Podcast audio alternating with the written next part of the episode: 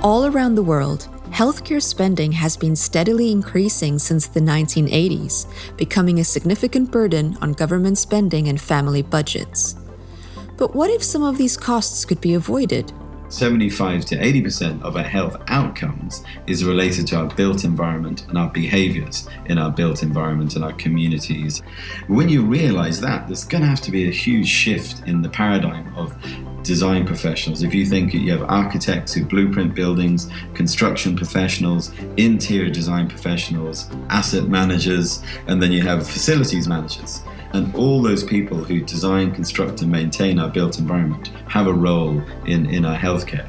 And as climate change brings on more diseases, which are spreading faster than ever before, scientists are continuously developing innovative life saving treatments. But what does this mean for the climate control industry? Over the last couple of decades, the fastest growing area is something called biologics or biopharmaceuticals. And so instead of starting with a chemical, you're actually starting with a living organism.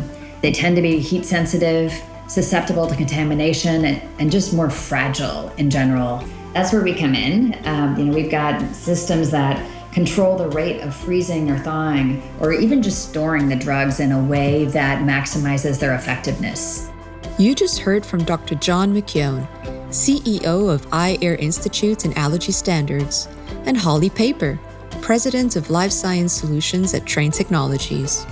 I'm Dominique Silva, and you're listening to Healthy Spaces, the podcast exploring how technology and innovation are transforming the spaces where we live, work, and play. And in today's episode, we're asking how climate technology can help keep people healthier. We'll find out how climate technology is facilitating the production of newer and more effective medicines We'll also discover how improving environmental quality can foster our well being, with some practical tips from Dr. John.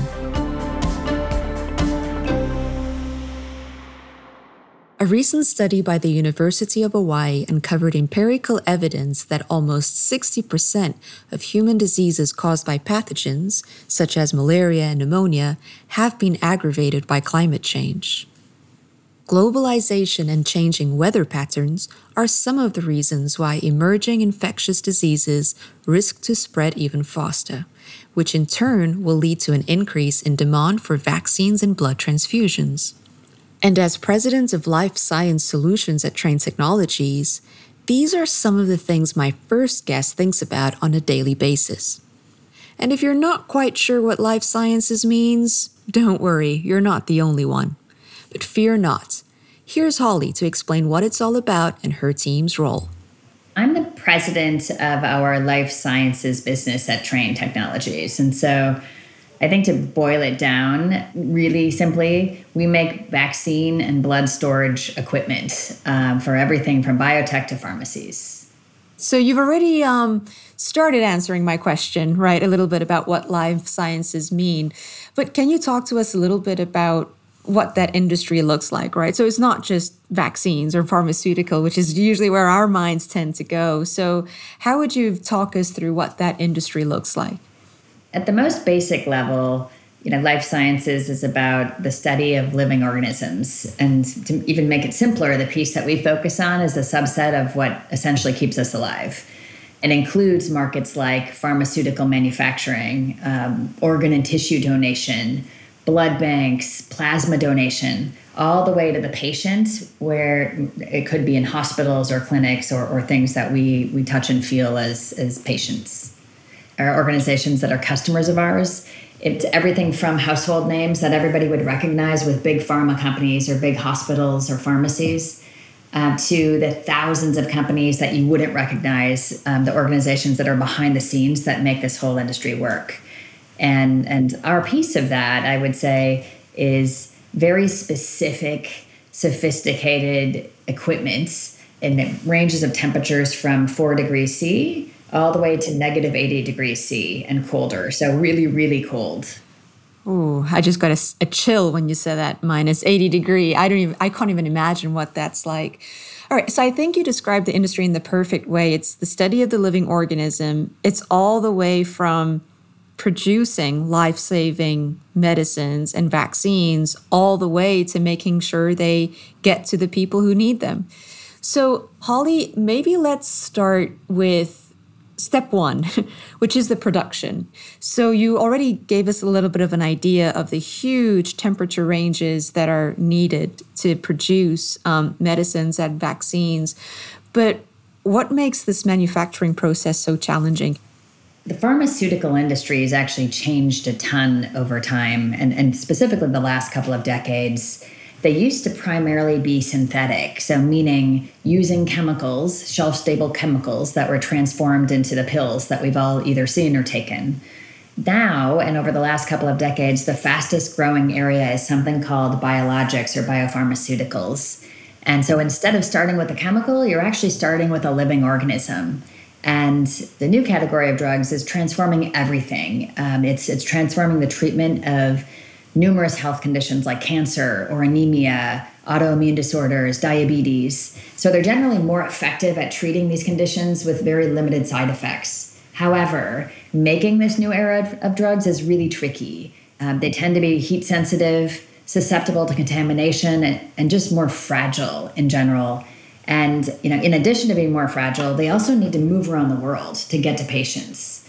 And so that that's where we come in. Um, you know, we've got systems that control the rate of freezing or thawing, or even just storing the drugs in a way that maximizes their effectiveness. And so we, you know, provide this temperature assurance everywhere in the world. But generally speaking, the way to be thinking about manufacturing is is really this long kind of process that that used to be very controlled with with shelf stable things, and now you're, you're doing something very fragile as it moves through there it's something that we spend a lot of time innovating around and thinking about because the it, it just takes a lot of sophistication to move from idea all the way to the patient.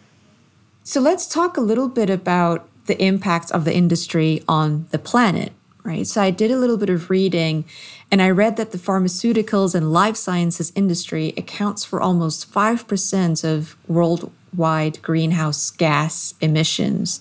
And there's a similar percentage in terms of contribution towards toxic air pollutants. So, really, when you think about it, this is one of the most carbon intensive industries in the world.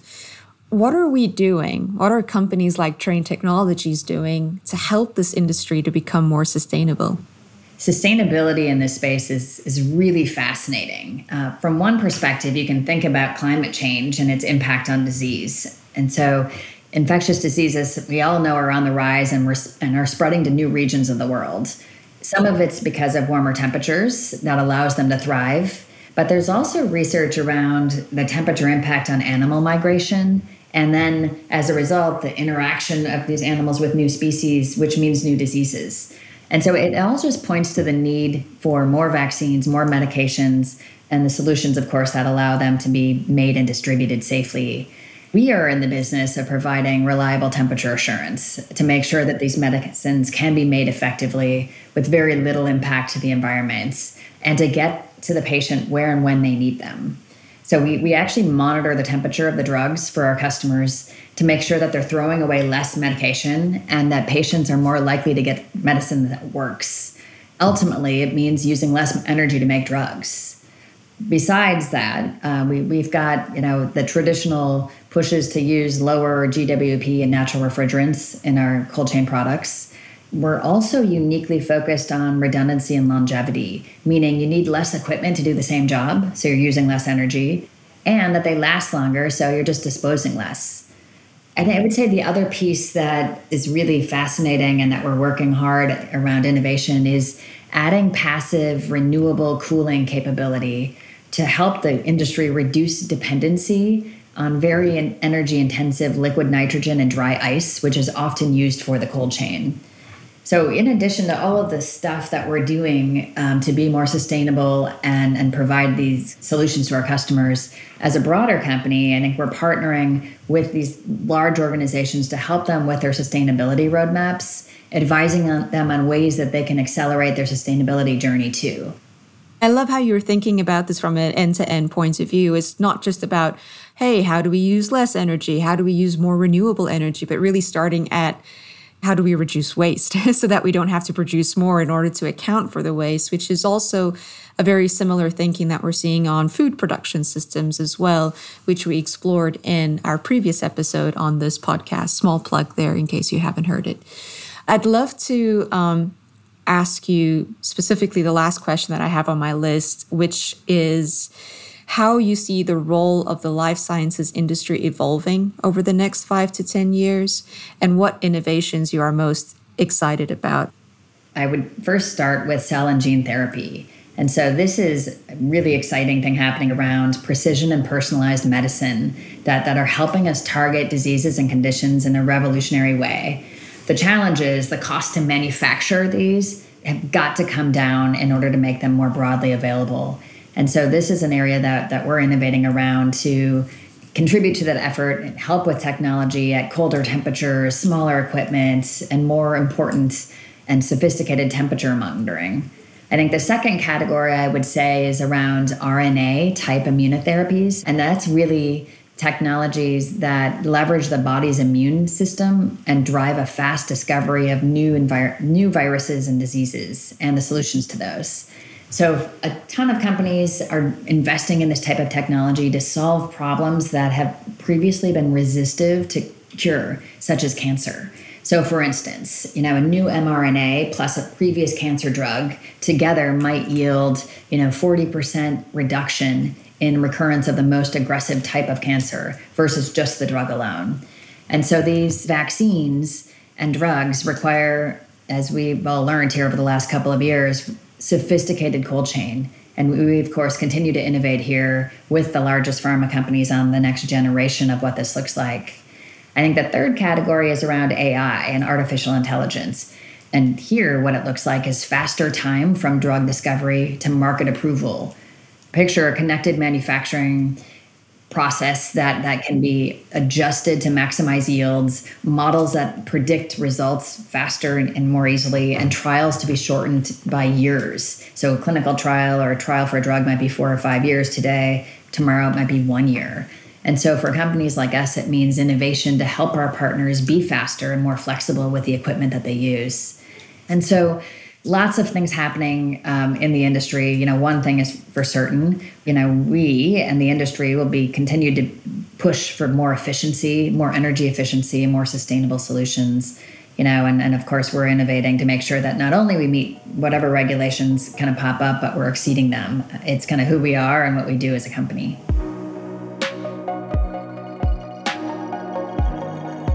There's no shortage of innovation happening in life sciences.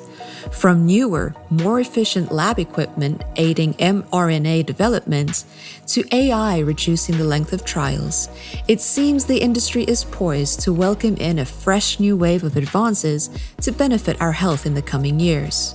But what developments are in the pipeline for the places where we live and work?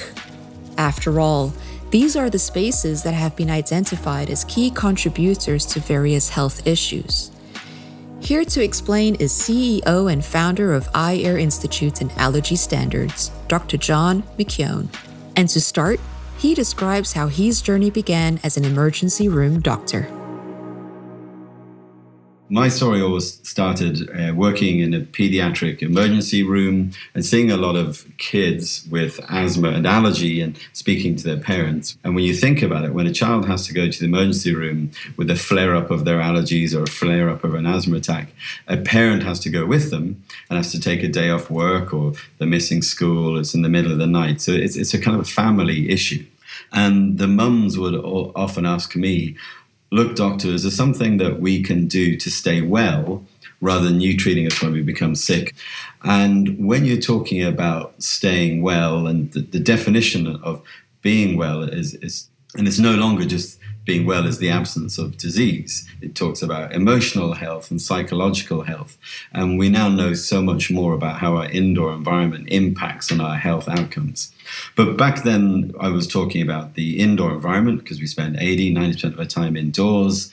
And we know there's a lot of research that indoor air pollution can be more polluted than outdoor air. But really, with allergic asthma, you're talking about the indoor environment and you're talking about the trigger factors that actually set off your symptoms. And there are guidelines about patient education, environmental control.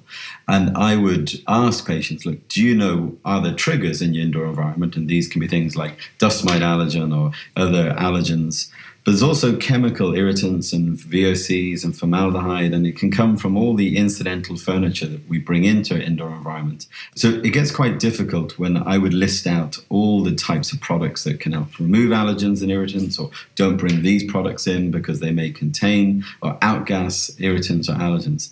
And the expression we use is we're, we're drowning in information, but we're all starving for wisdom and insight. So they would quickly get overwhelmed to talk about pillows and vacuum cleaners and furnace filters and air handling units and cleaning products and building materials, paint, flooring. And one of the mums said to me, Look, doctor, it would be a great idea if somebody could test these products and if they could help in a way or they wouldn't cause harm, there'd be a, a label on them, an asthma and allergy friendly label.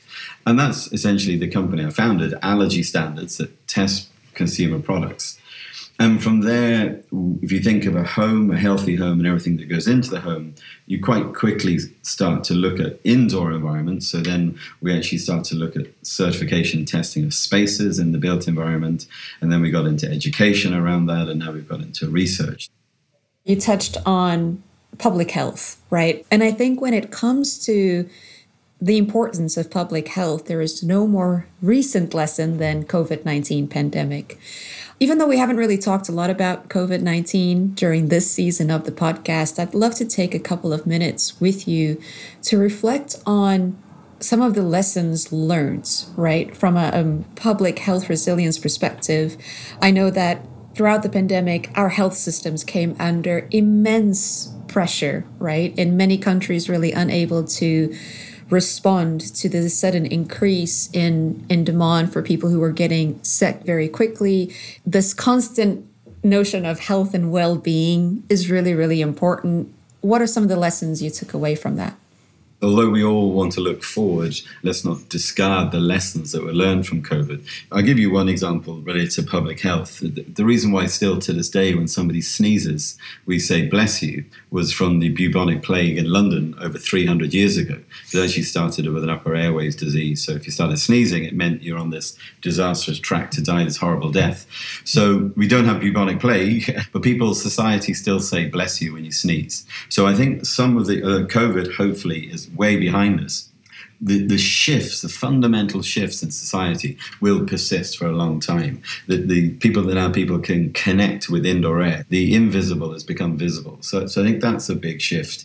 The whole idea of public health, and people may not realize that public health is actually the fourth discipline of all the disciplines of medicine and surgery. And I think air, outdoor air and indoor air is now that democratizing factor and it's going to become a public health issue. And also your point you make about industry having a role in public health and wellness in society. There are some serious challenges in our healthcare system. A lot of people say we don't really have a healthcare system, we have a sickness reimbursement program. It really isn't sustainable to grow a society um, having that amount of money having to go into, into treating sickness and no one person or one group is going to solve it. And you think of many of the breakthroughs in society recently in banking, in travel, like Skype wasn't a telephone company, the first VoIP. You've got the Irish brothers Collison who do Stripe, the payment thing, that they weren't a bank. So the breakthroughs are going to come from somebody else outside the actual traditional healthcare system. And I think industry has a role in that. I think allied healthcare professionals have a role in that. And then going back to your point about COVID, a lot of the disparities in society were there. And COVID just put a magnifying glass on those. And I think climate change and sustainability and health inequity, they were all just exaggerated by COVID. And it sped up that it fell disproportionately to the sicker in society. It fell disproportionately to underserved in society. So I think there are a lot of a lot of very good lessons from COVID around public health, but also again, it's not just the doctors can do it, but the discussion within personal responsibility and taking control of your health is really part of the, the ongoing future of, of wellness. Let's talk a little bit about the role that the built environment industry plays in driving positive public health outcomes. So, I'd love to hear your thoughts on that, not just in terms of how they can do it, but in your view, what challenges still need to be overcome?